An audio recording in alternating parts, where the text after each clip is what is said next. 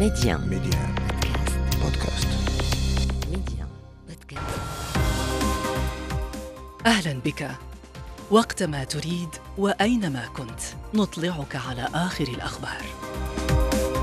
محتوى إخباري يومي سريع دقيق ومختلف. كل ما يهمك في العالم بنقرة منك. أنا إبراهيم الغربي وهذا أخبار كاست على ميديا بودكاست. مرحبا. تتواصل أشغال مؤتمر الأمم المتحدة حول المناخ كوب 28 مع استئناف المفاوضات بعد استراحة اليوم واحد. رئيس المؤتمر يحث مندوبي الدول على المضي قدما وإنجاز العمل المتبقي معربا عن أمله في التوصل إلى اتفاق بنهاية المؤتمر. الأميرة للا حسناء رئيسة مؤسسة محمد السادس للبيئة ألقت خطابا في جلسة رفيعة المستوى حول شراكة التعليم الأخضر تطرقت فيه إلى دمج أهداف التنمية المستدامة في المناهج المدرسية بالمغرب.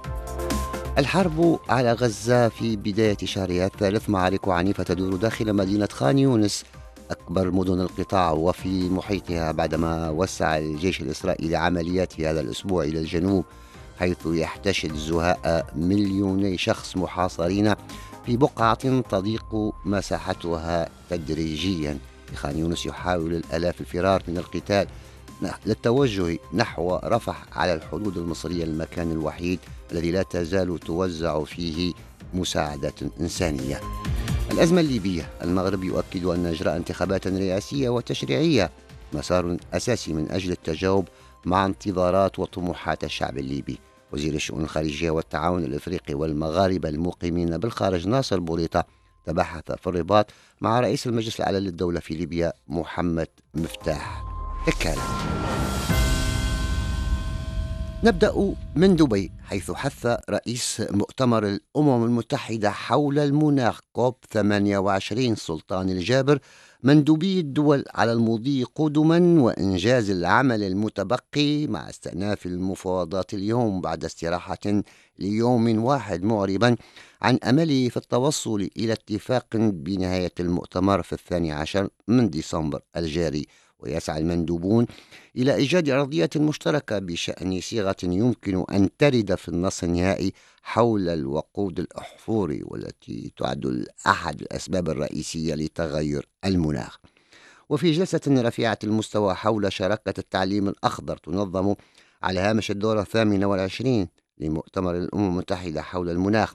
أبرزت أميرة للا حسناء رئيسة مؤسسة محمد السادس للبيئة أن المؤسسة شرعت في نشر برامج التربية من أجل التنمية المستدامة قبل عقدين من الزمن وأوضحت أنه في الآونة الأخيرة تم القيام بدمج أهداف التنمية المستدامة في المناهج المدرسية في إطار برنامج للأمم المتحدة حيث يعد المغرب أحد الدول التجريبية الثلاث. فيه نفتح الخط. لموفد ميديا إلى دبي. عبد المولى بخريس التعليم الأخضر في صلب انشغالات مؤسسة محمد السادس لحماية البيئة. التأكيد جاء في كلمة الأميرة لالا حسناء رئيسة المؤسسة ضمن الجلسة رفيعة المستوى حول التعليم الأخضر.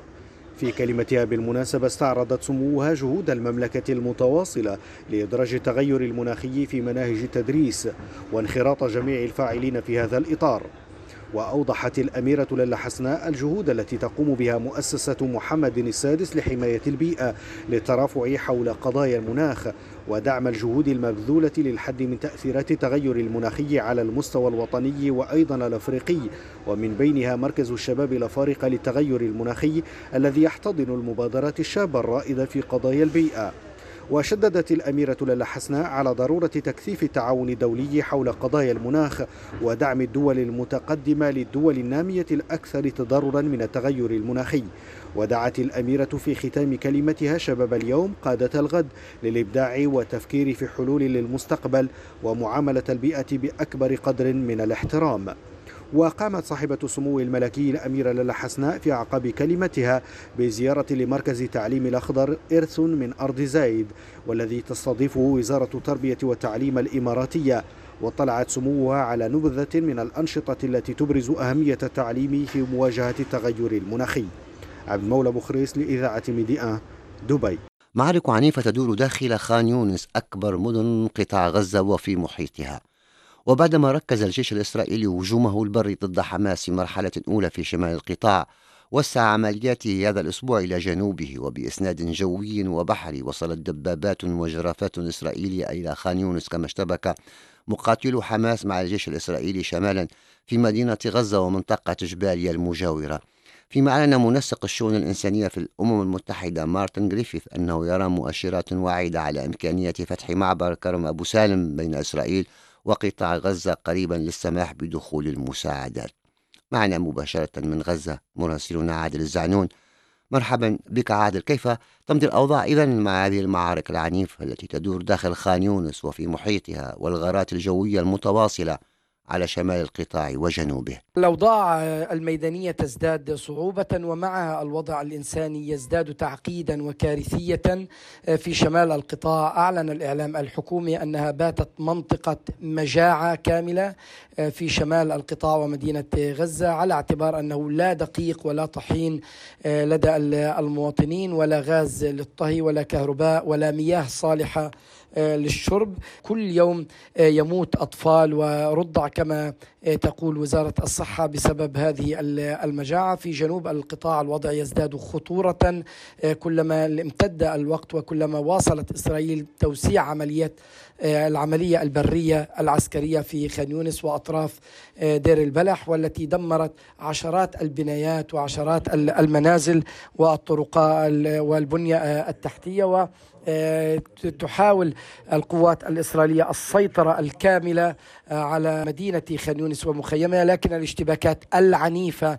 وعنيفة جدا كما يقول الجيش الإسرائيلي هي التي لا زالت تؤخر عملية السيطرة كما حدث في شمال القطاع. وفي مدينة غزة. لكن في كل الحالات الهدف الإسرائيلي الكبير الوصول إلى محور فيلادلفيا أي المنطقة الحدودية بين مصر وقطاع غزة على الرغم من أن مصر ترفض أن يعاد احتلال القطاع وأن تكون قوات إسرائيلية على حدودها أو اشتباكات على حدودها. لكن ما أعلنه الجيش الإسرائيلي يبدو أنه على الأرض يدعم وجود الدبابات هذا الخيار. في الوقت ذاته إسرائيل قالت بأنها ستفتح معبر كرم أبو سالم التجاري للمرة الأولى ولكن ليس لإدخال البضائع بل لتفتيش المساعدات التي تأتي عبر مصر في إطار الضغوطات التي مورست على إسرائيل لتسهيل إدخال المساعدات. لكن في المحصلة تسمح إسرائيل فقط بعشرات الشاحنات إلى جنوب القطاع وليس إلى شماله على اعتبار أن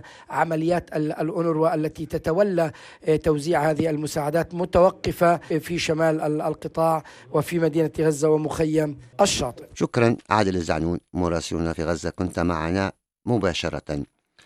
في جنوب قطاع غزة يحتشد زهاء مليوني شخص باتوا محاصرين في بقعة تضيق مساحتها تدريجيا.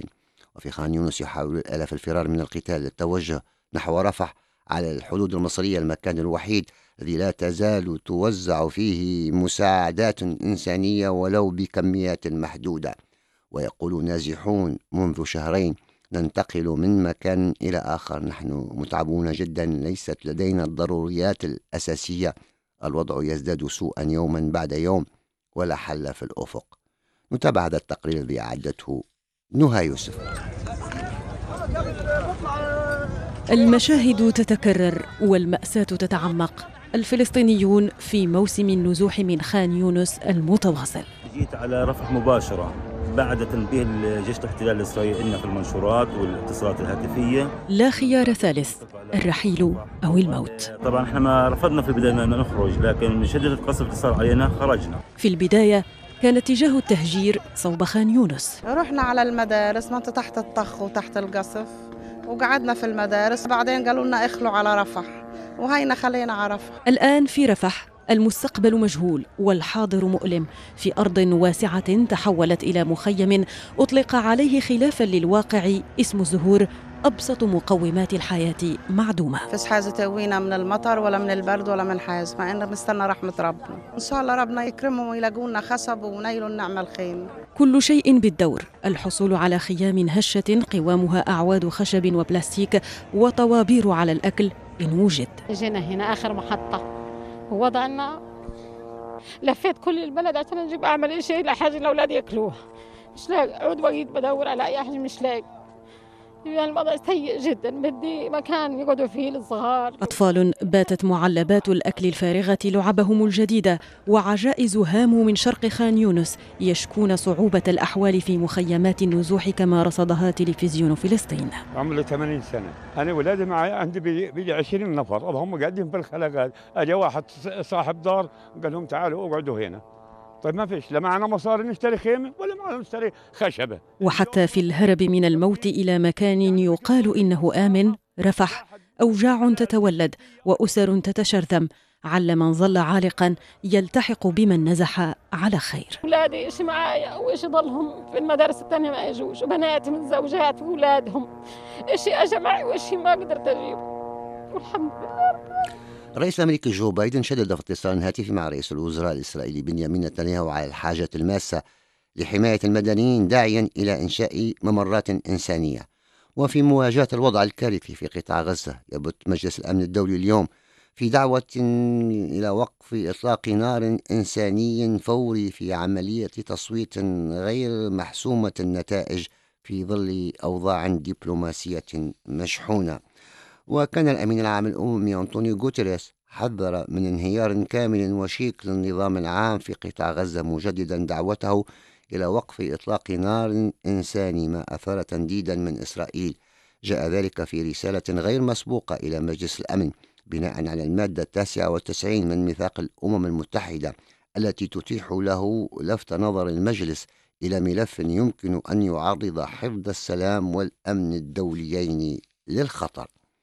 وفي الضفة الغربية المحتلة قتل اليوم ستة فلسطينيين برصاص قوات الاحتلال خلال اقتحامها مخيم الفارعة في شمال الضفة. رئيس الوزراء العراقي محمد شياع السوداني اعتبر اليوم أن مهاجمي البعثات الدبلوماسية يقترفون إساءة لإزاء العراق واستقراره وأمنه. جاء ذلك في أعقاب هجوم صاروخي استهدف السفارة الأمريكية في بغداد داعيا القوات الأمنية إلى ملاحقة مرتكبي هذا الاعتداء. رئيس المجلس الأعلى للدولة في ليبيا محمد مفتاح تكالا ثمن عاليا موقف المملكة المغربية من الأزمة الليبية. وأكد خلال ندوة صحفية مشتركة مع وزير الشؤون الخارجية والتعاون الأفريقي والمغاربة المقيمين بالخارج ناصر بوريطة عقب مباحثات بينهما في الرباط. أن المجلس على ثقة بقدرة المملكة على الدفع بالعملية السياسية في ليبيا. فيما قال ناصر بوريطة أن إجراء الانتخابات مسار أساسي من أجل التجاوب مع انتظارات وطموحات الشعب الليبي سنة المسعودي. تأسيسا على ثوابتها الراسخة في التعاطي مع الوضع في ليبيا.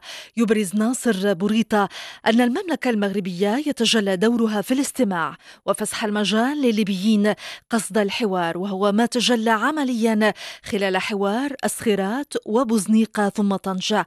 في كل ما يقوم به المغرب يعتبر أن المظلة الأممية جزء أساسي لإنجاح العملية السياسية في ليبيا. ناصر بوريطة وزير الشؤون الخارجية والتعاون الإفريقي والمغاربة المقيمين بالخارج. لا محيد عنه مجلس الدولة كمؤسسة موضوعة في اتفاق السخيرات في الاتفاق السياسي كان المغرب دائما ومازال كيعتبرها شريك لا محيد عنه الثابت الثاني هو أن المغرب كان دائما يعتبر إجراء انتخابات رئاسية وتشريعية متزامنة. المسار الوحيد والأساسي اللي يمكن له يخرج ليبيا من أزمة الشرعية وشرعية المؤسسات. وقوف المغرب على مسافة واحدة وباعتدال بين كل الفرقاء السياسيين في ليبيا. موقف ضمنه عاليا رئيس المجلس الأعلى للدولة في ليبيا محمد مفتاح تكالا. فالليبيون على ثقة تامة بقدرة المغرب على الدفع بالعملية السياسية في بلادهم.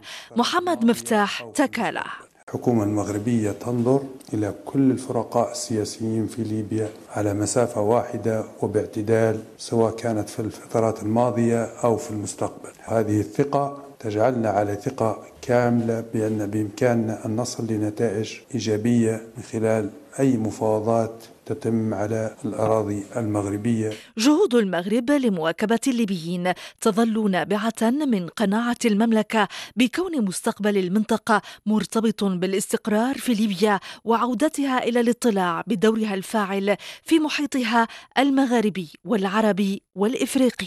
ونشرة أخبار كاست انتهت أخبار كاست اختيارك. اختر أن تشترك معنا.